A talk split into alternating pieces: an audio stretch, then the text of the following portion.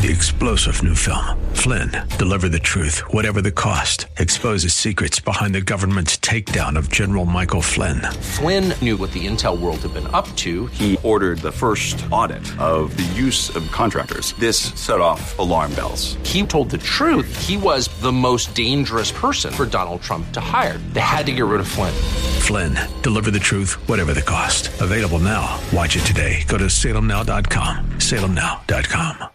Well, welcome back, ladies and gentlemen. This is your host filling in today, tomorrow, and Wednesday, Mike MacIntosh. And um, we are trying to spur us all on to do better with the Lord and to bring revival to our country at a down, down time.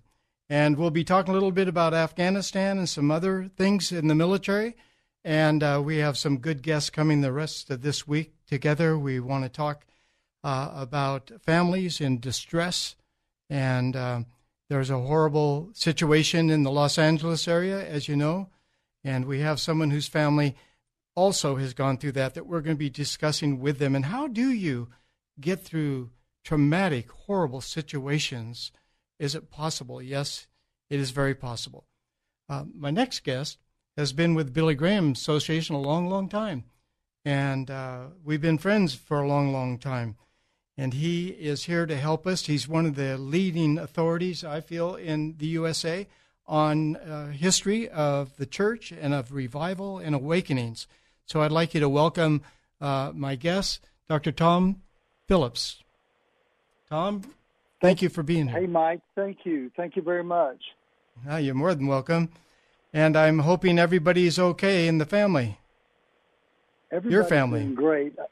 Yes, they are. As you know, uh, our daughter Molly, whom you helped get her private pilot's license, retired as a C 17 Air Force pilot, and I sent her pictures today, Mike, ah. of the people in Afghanistan trying to hang on to a C 17 as it took off loaded with people, getting them out of Kabul.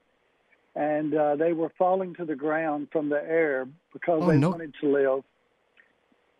And Oh. uh, she said uh, she knew the pilots who went in there were expecting that to happen, but she said she prayed for the people of Afghanistan and especially the women and children, but she also prayed for that United States Air Force pilot team who will always remember those deaths of those people falling off that plane.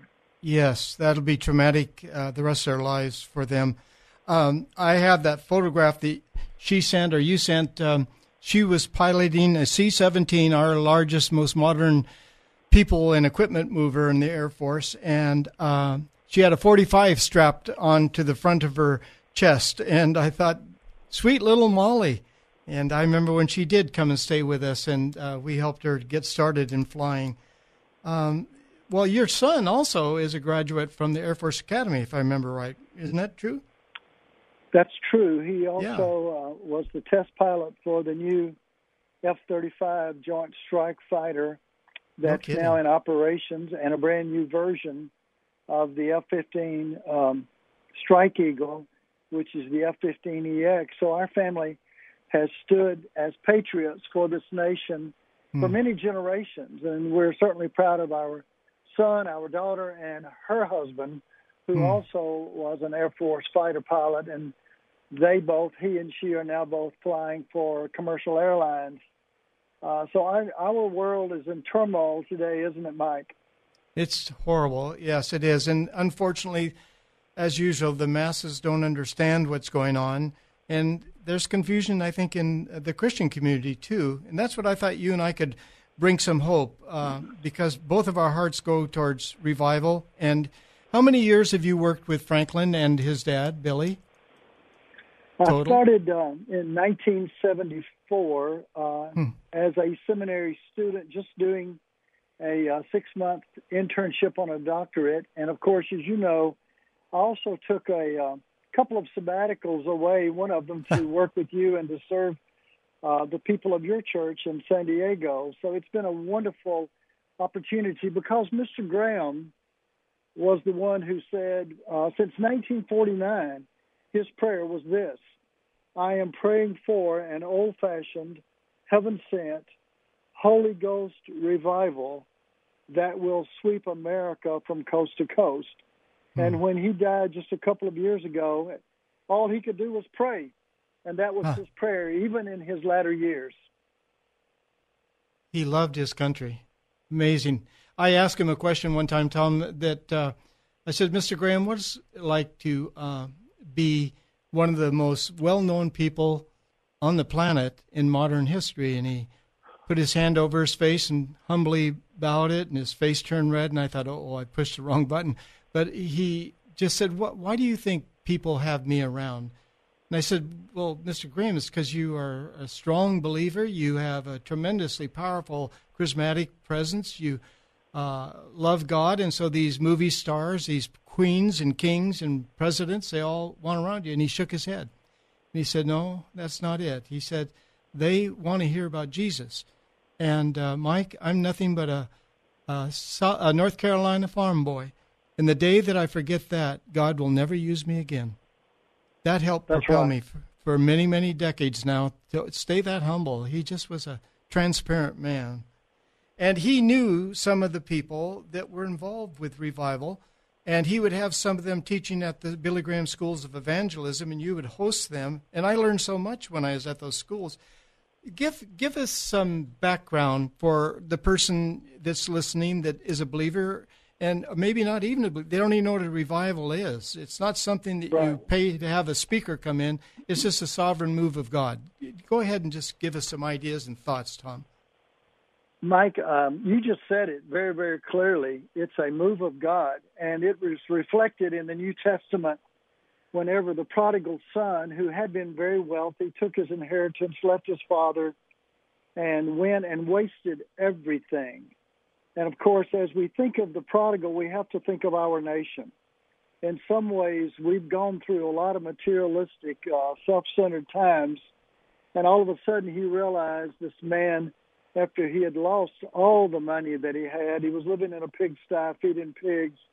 And he said, My father's servants, my father's servants are living better than I. I'm going home.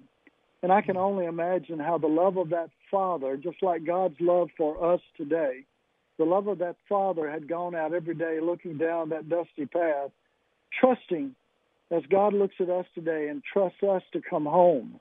And it's time for America to come home. And one day, this man saw this disheveled, filthy, ragged figure walking down the road. And maybe God looks at us today and we think hmm. that we're so strong and we're so arrogant in our in our vanity of materialism. But I know now we're beginning to be broken because we see what's happening to our nation. And that father ran, literally ran to his son, threw his arms around that son, all of his filth, and he said to those around him, For this my son was dead hmm. is alive again. And that word alive again is anazeo, and that's the word in the New Testament for revival.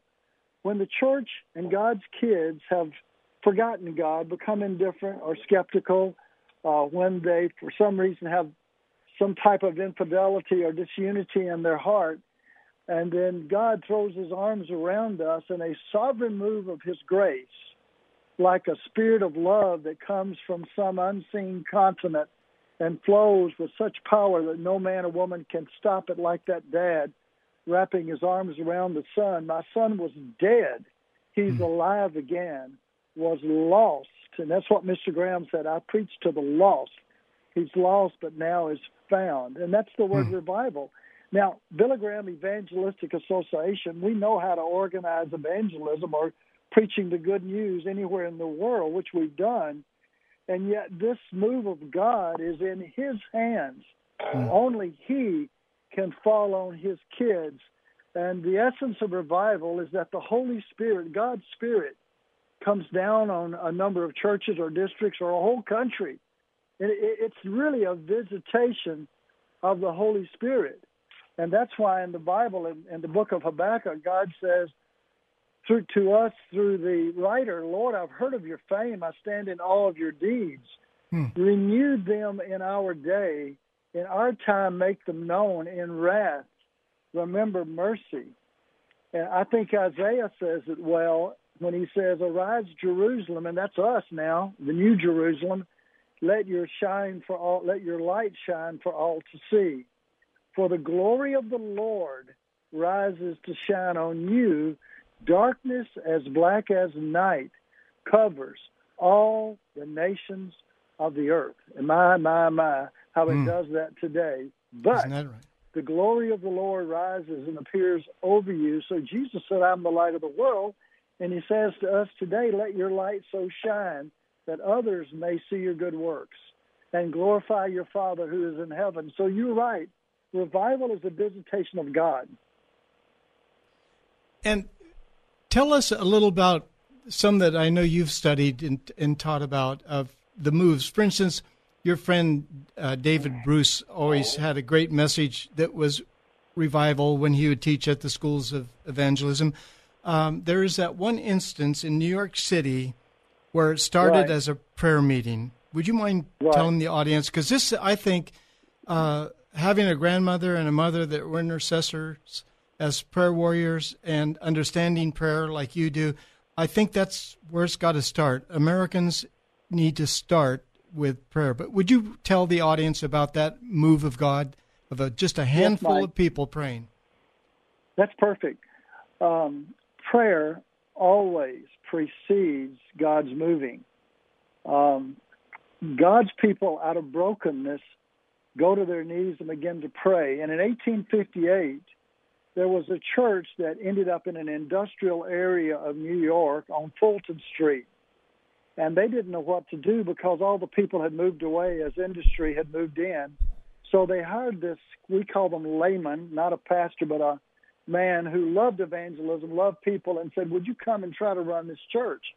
So a man named Jeremiah C. Lanphier came to that church in 1858, and he didn't know what to do. So he went to the printer and had some placards made that he could hand out to the businesses around the church. And he said, Let's pray, because there were not enough people left on Sundays to come to a regular service. But he knew every day from noon until one o'clock in those days, people brought their lunch and they prayed. Uh, pardon me, they ate their lunch during this time. So he thought we can pray during this time. And he set the first meeting for a Wednesday in the second floor of the building behind the church called the Consistory Building of the Old North Dutch Church. And he was there at 12 o'clock and nobody. Hmm. 1205, no one. 1210, no one. 1230, one person. And by 1 o'clock, six people had come to pray for the nation, for their friends who didn't know the Lord. And so they said, well, let's do it again. So the next week, same time, they had 20 people. To shorten the story, within six months, now mind you, this is right before the Civil War. This is at a time of great disunity in our country, hmm. uh, a lack of biblical life. We had slavery in our nation, a time of great brokenness where brothers finally turned against brothers, families against families, somewhat like the pieces of the puzzle today. Within six months, the New York newspaper's editor sent a reporter around with horse and buggy and said, Count how many people are praying. Because people began to meet. It overflowed that second floor, it overflowed the church. Other churches joined in, praying from 12 to 1. They would simply sing one verse of a hymn, they would read a portion of scripture, one verse or two only, and then they literally would pray for their friends who didn't know God that good news could come into the lives salvation, hope, purpose, mm. and meaning. And when that reporter came back to the editor with horse and buggy, one hour, he had counted over 8,000 people praying. And Charles Finney, the great revivalist evangelist of that day, said he never knew of a preacher leading one of those groups. It was just laymen. Hmm. And they were praying for unsafe friends. This exploded. It was a little system, and it exploded across America all the way to the edge of the West, which was Chicago and Kentucky. And there were meetings of 1,000 to 4,000 people Monday through Friday praying. God honored that prayer. God flowed on this nation. And in two years, out of 30 million population, a million people had come to Christ. That it exploded a young nation in the midst of the frontier. And it literally set up this toddling baby nation. It stabilized the West.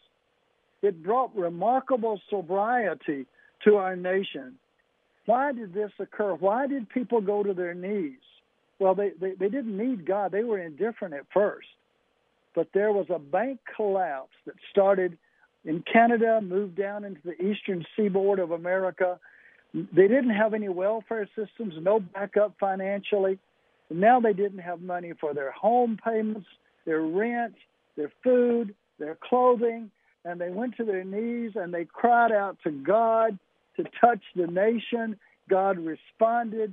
They began to pray for their friends in need, their friends in spiritual need. God responded. And the power of God, Mike, which is far more powerful than Washington, D.C. or any government, spread hmm. across this nation. And one thirtieth, one million people had come to Christ, and the nation changed.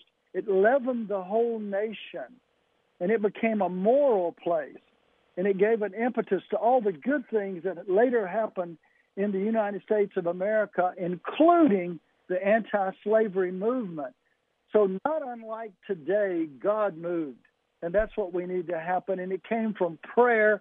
And it didn't come from great organizations, it came from prayer meetings. And it didn't come from erudite, scholarly theologians. It came from men and women coming out of the factories and industry and praying for God to move on America, praying for their families, and praying for the unsafe friends, warriors, which we need today. And God is calling His kids today to be warriors in prayer and in action, action, especially in love. Hmm. Especially in love, and we highlight that. That's an amazing thought. Now, you were the director for Mr. Graham for some time, and and, wor- and worked your way uh, through the organization to where you helped him get those crusades organized, like you mentioned. And there were some phenomenal things, and we don't have that much time. We have a few more minutes, but I think people look at somebody at Billy and they see him maybe as somebody supernatural, could never attain to what he is doing.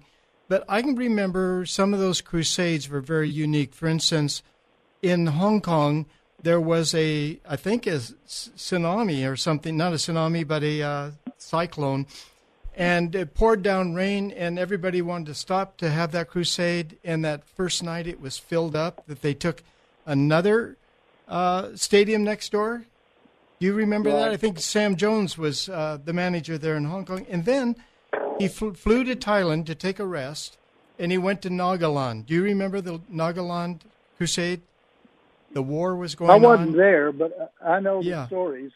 Yeah, that... and I, I, the one that I remember most was the one in Hungary.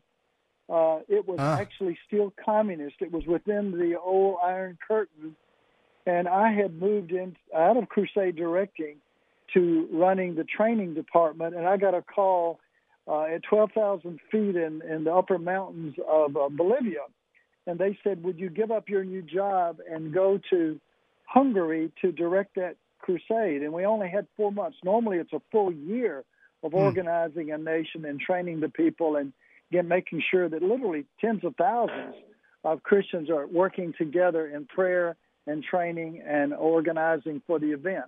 So I said, sure, I'd love to do that. Well, I didn't know how to do that. so we went to Hungary, and this is powerful, Mike. The president of this communist country invited our leadership into his office. And he said, The churches have unitedly asked for you to come and preach the gospel. He said, We are in trouble. Now, this is a Communist Party member. Mm-hmm. He said, We are in trouble morally, ethically, and spiritually. Whatever you do in North America, do it here never ask if it's legal because everything we did was illegal. Never ask if it's legal.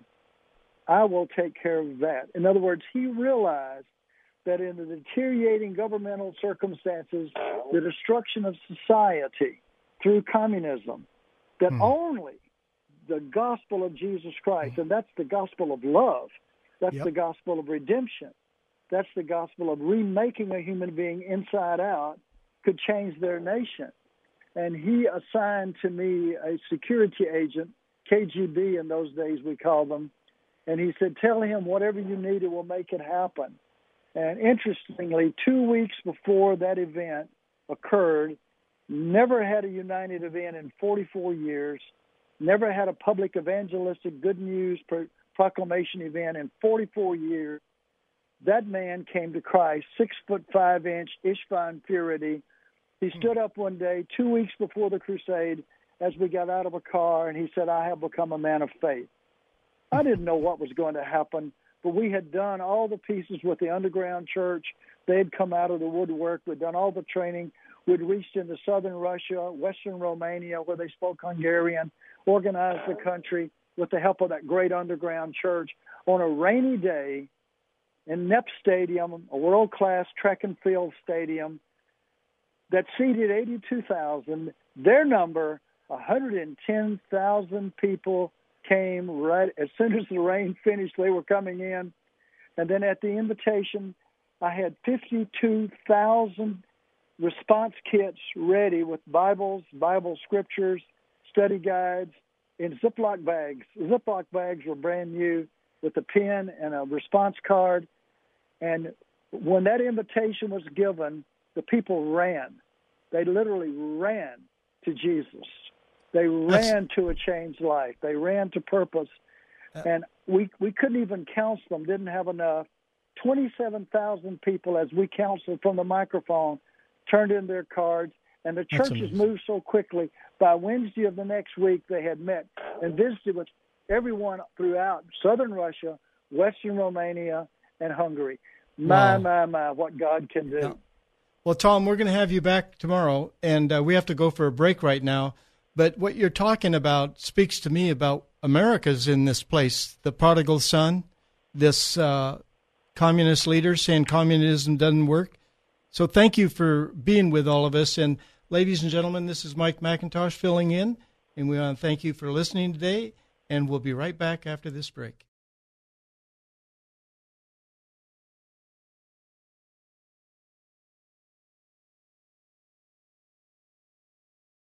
Welcome back, ladies and gentlemen, to Live from LA. This is your host the next two days after this, and today would be three, I guess, wouldn't it? Uh, Mike MacIntosh, And uh, we just spoke with Dr. Tom Phillips from the Billy Graham Association. He's uh, very close to the family, but was involved heavily with uh, Mr. Graham's uh, crusades around the world. And he's an expert on revival. In our country, we that travel know that there's deep, deep problems.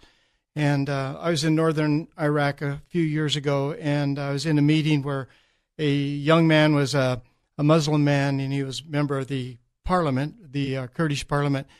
And he is at the other end of the uh, table, and he stood up and says, I represent tens of thousands of people that hate you just because you're an American.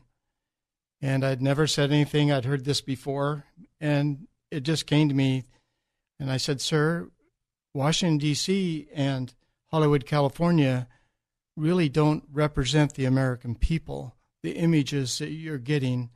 And uh, that sort of stunned him, I think. And afterwards, I invited him to come to San Diego and to stay with Sandy and me and bring his wife and uh, introduce him to the Muslim community here, and but also the Christian community and the politicians. He couldn't believe that somebody would do that. But Tom Phillips mentioned several times here about love, and that is the true badge of a Christian. It's not that you can work miracles, that's a gift, but love comes from God. In 1 John chapter 4, the Bible says that God is love. I can remember sitting with a member of Congress, and uh, it was a five minute meet and greet. We're doing a, a, uh, festival of life, what we call them, uh, like a crusade, but we get hundreds and hundreds of Christians going to the towns we're in and uh, gives them an opportunity to see uh, a large event from the street level. But um, this this member of Congress um, said to me, uh, Why am I afraid? And I said, Well, I, I don't know you well enough to answer that. And she said, Well, it's been since I was a child. Oh, I see. And I said, Do you want the pastoral, glib answer, or do you want to know truth? She said, I desperately want to know truth. And I quoted First John that he who fears is not made perfect in God's love, because perfect love casts out all fear. And from there came a five minute meeting that turned into an hour and 45 minutes at uh, their request. And um, it was between God and this person. Now, God has not given us the spirit of fear, but boy, you watch the news, you read the news, you hear the news, there's a lot of fear being poured out to us as a people. And we do not have a God of fear. Uh, it does say in Jude that we should save some with fear, hating the things that spot their flesh, snatching them out of the fire, and others save with love. Be a gentle message. So I'm here to encourage you today. The Lord is enlisting people right now that will drop the things of this world and will follow Him closely to do a preparation for evacuation planet Earth.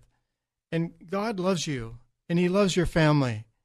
And there are no perfect Christians. The only perfect Christian that ever walked the earth was Jesus of Nazareth. But we will be in that perfected body, the celestial body, as First Corinthians chapter 15 talks about it.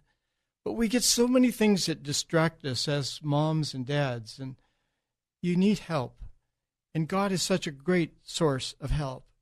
Uh, they say there's no inflation, but holy moly, used cars have gone up four or five thousand dollars. New cars are beyond window sticker, and uh, you think of the price of uh, gasoline in Southern California.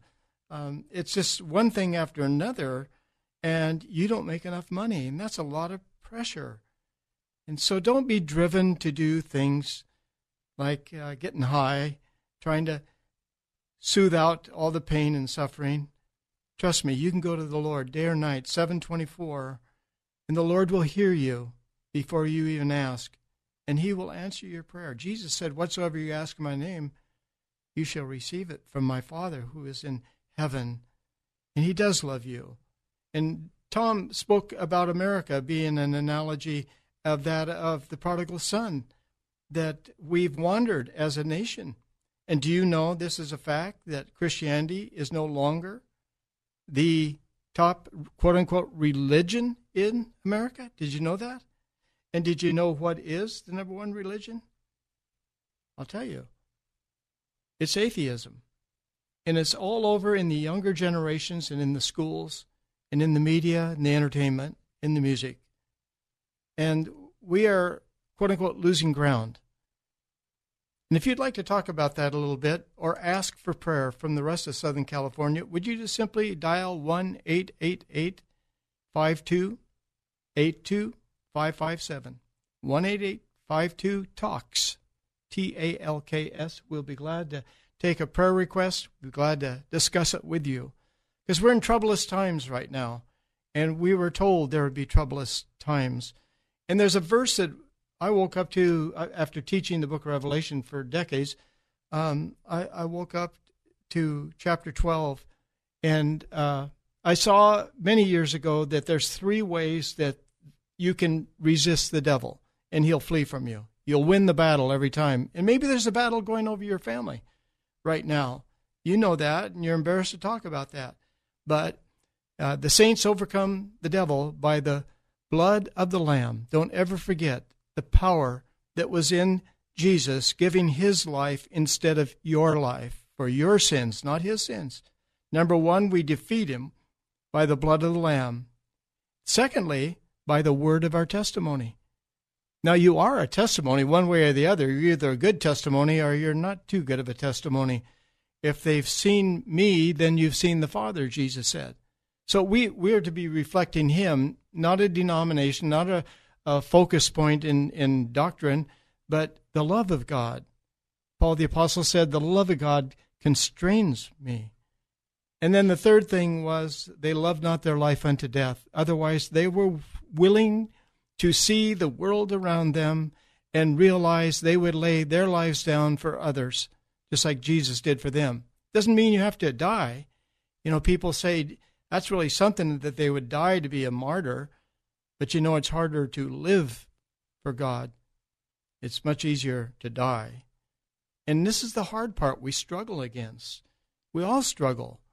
And one of the things that helped me understand how do I get out of the struggle is the book of Galatians in the New Testament.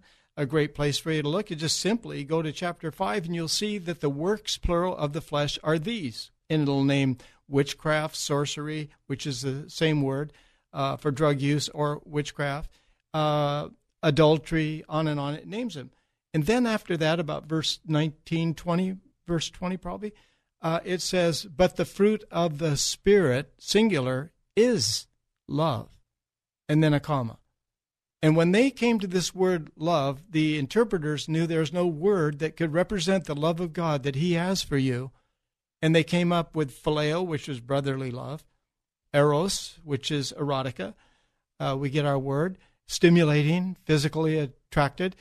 And then agape, which is divine, sacrificial, and that came from God. And He loves you, and He wants to help your family. He wants to help you. Listen, I know we're losing thousands of kids every month in America from the fentanyl that's coming into our country, much of it across our southern borders. It isn't the Mexican people that are a problem on our borders. It's not the problem. It's the Iranians and the Chinese and the military people. And now we've discovered in the San Diego area that the same tunnel engineering that is going on between uh, the Palestinians in Gaza uh, into Israel are the same tunnels being dug under the borders. So we are in need as a people, but people start with a person. And that person may be you. And you need God's love. And He will give it to you, He will show it to you, He will bless you. So we're going to go to a break here in about a minute. And uh, I'd like to say that tomorrow we're going to be talking a little bit about what's going on in Afghanistan. I have some messages from Afghanistan. Uh, I debrief Marines and law enforcement and shootings, and I have access to some of these things. But uh, answered prayer happened last night uh, among a team. So we want to talk about that. We want to ask with this horrible thing that happened in LA during the weekend, this family, um, how do you make it through rough, rough horrible situations. And we're going to have somebody that you'll know this family, who they are, and what the crime was. And this member is going to show you how God's love can just do about anything beyond what you and I can imagine. He's alive, He's breathing. Be revived and take the Lord into your heart like never before. You simply ask Him, Forgive me of my sins. He will do exactly that. So we'll be right back after this break. Uh, this is Mike MacIntosh live from Los Angeles. We want to thank you for being with us today and sharing. 888 is the number 5282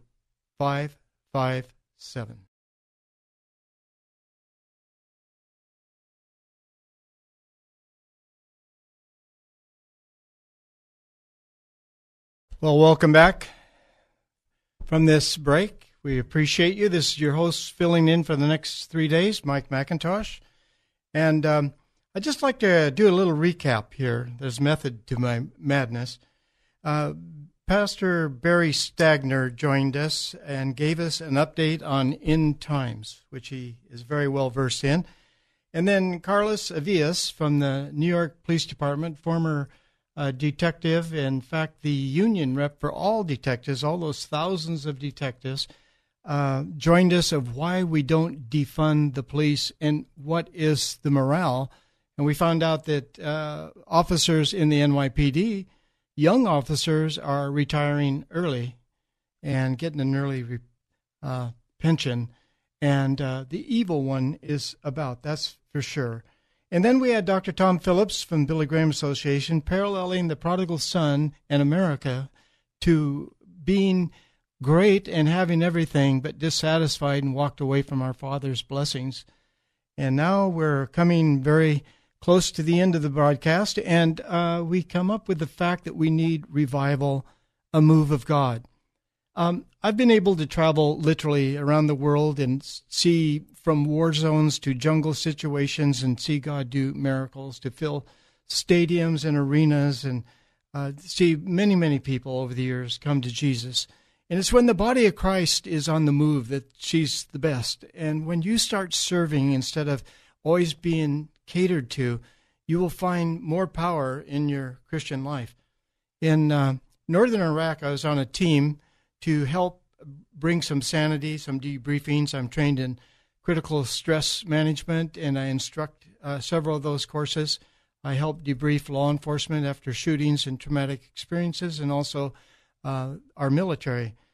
And um, about four years ago or so, in northern Iraq, when ISIS was at its peak, a team of us went to northern Iraq. And I came home uh, a different person. I went twice that year. And um, I saw things from a different perspective. And sitting in a tent with uh, about a half dozen to a dozen young uh, women who were kidnapped and sold as sex slaves. Uh, Muslim, uh, excuse me, they weren't Muslims, they're Yazidi, which ha- has a splinter group somewhat from Christianity. And when we finished, um, I asked, Would you mind if we stood and we just joined hands and we could pray for you? And then I realized, you know, I'm an American, first of all, I shouldn't even suggest telling them to do anything. And secondly, for them to join hands, that would be not really culturally the thing to do. The oldest woman was about 24, I'd say. She had a five year old daughter, beautiful five year old. At that time, I had a five year old granddaughter. And uh, I was looking at her, and there are posters all over northern Iraq and Syria for her capture because she is worth millions of dollars to the ISIS people who were animals. And um, I apologize that I said, should we stand? And those of us from the U.S. and uh, we we put our hands down, and they wanted to hold hands. And that mother of that little five-year-old girl, she was a spokesperson for this group. And I can't tell you the wickedness that was perpetrated, but I imagine you could understand. And she said, no we don't want to become any religion. We want the love that we see coming out of you. And that's who Jesus is. And I pray that love can bring more forgiveness in your life. You'll accept more of God's mercy. Don't beat yourself up and be so hard on yourselves. But don't turn to the world and the flesh for the things that could maybe ease the pressure. It's in the times that we remember that there is no testing or temptation taken you, but such as common to everyone. And God is faithful. Don't ever forget, He's faithful. We may not be, but He is. God is faithful not to allow you to be tested beyond what you are able to bear. So, that always helps me when I'm feeling down. I'm able to bear this, or the Lord wouldn't let it come. But with the testing comes a means of escape. And I have personally found that to pray, to call on Jesus, to walk with Him is the answer. And He is calling us to prepare ourselves. The Bible says the bride prepared herself and made herself ready, and that's just before the very end. And we are saying it's going to take revival of not celebrity pastors or evangelists. It takes people down to earth, everyday people like you that really love God, but you don't have a voice. But if you will start praying, our verse for today was Jeremiah 29 7. And this was a great hope in those days when Jeremiah gave it. And here's what it said Seek the peace in the city I have caused you to be carried away to, and pray to the Lord for us. Its peace you will have the same peace. So if you will just start praying for your city. When I did this in the early days of my ministry in San Diego, we went from 10 people in the living room to a year later 3,000 people a month in the downtown concourse of San Diego to more and more. And if you just seek God's peace, it is a dark world. But instead of us beating up on the people that are trapped in this dark world, let's never forget that we once were trapped. And the love of God is so strong for us. Why can't we let our light so shine that men would see our good works and give glory to God? Yeah, seek the peace of the people in your city, and that peace will come upon you. He was preparing the Jews at that time in context, he was preparing them for 70 years. And the leaders didn't believe that God would let them be there 70 years, and they wanted to kill Jeremiah. No, go by the word and just trust Him. Trust Him. Trust in the Lord with all of your heart, and don't lean to your own understanding. These are days full of deception. These are days where lawlessness is abounding. These are days that we're not sure. We've never been on lockdown. Lockdown is a word for jails and prisons when there's a riot. But in medical terms, lockdown is not found in any pandemics. So please realize you are needed in this battle for souls. And God has prepared you for such a time as this. And as the murders go up in Los Angeles and in San Diego, and the darkness sweeps over the Southland, don't let your light be put out. Let your light shine. Men will see your good works and they'll give glory to God. And I could never tell you enough. Pray for your pastors. They have battles going on all around them and in them, their family, their neighbors, their friends, their congregations, people in the community, on and on and on. And only God gives them the grace to be there for you. So pray for them. They're taken for granted. And you're not looking for a superstar. You're looking for somebody that has knelt before the cross of Jesus and humbly given their lives to serve you. And King David, as powerful of a man as he was, mentally, this guy, strong personality, probably an A type or type A. He said, I'd rather be the doorkeeper in the house of the Lord than to dwell in the tents of the wicked. And you know, when that lady in that tent in northern Iraq, 15 minutes, we were 15 minutes away from ISIS warriors, said, We don't want a religion. We want the love that is inside of all of you. That spoke volumes to me, that only God can do it. So I pray you will turn your prayers towards his throne and beg him to use you. Don't look to be famous. Don't look for anything that you can benefit. Look to be in a servant. And greatest in the kingdom is the servant of all. And that's why we're here with you to remind you there is a living God and a loving God who is aware of you, who created you. Jeremiah said to God as a teenager, he lived in a town called Anathoth, which was telling us that his father was a priest. The priesthood uh, had Anathoth as one of their cities that was given to them that they could live in peacefully and retire in. And he said, Oh, Lord God, but I can't speak. I'm just a youth. And the Lord said, Jeremiah, don't tell me you can't speak. You're just a youth, because before I formed you in your mother's womb, I knew you, and I ordained you a prophet unto the nations. God thought Jeremiah out. He's special. God thought you out. You are special. And God wants to give you the blessings of his kingdom so you can share them with those around you. Would you do that? And would you start praying all the time for our country that a revival could break out and God's glory could shine from sea to glorious shining sea? That Jesus Christ is the Lord. Don't ever forget how dark the night gets. Joy comes in the morning, and God's love is thinking only the best for you and about you. So thank you, and I hope to be back with you tomorrow afternoon from 2 to 5, and hope that you will enjoy what you're hearing and feel free to comment. So, in closing, this is Mike MacIntosh filling in. Thank you for listening today. An honor to be in your presence, and we'll talk to you tomorrow. Three star general Michael J. Flynn, head of the Pentagon Intelligence Agency, knew all the government's dirty secrets. He was one of the most respected generals in the military. Flynn knew what the intel world had been up to, he understood its funding. He ordered the first audit of the use of contractors. This set off alarm bells.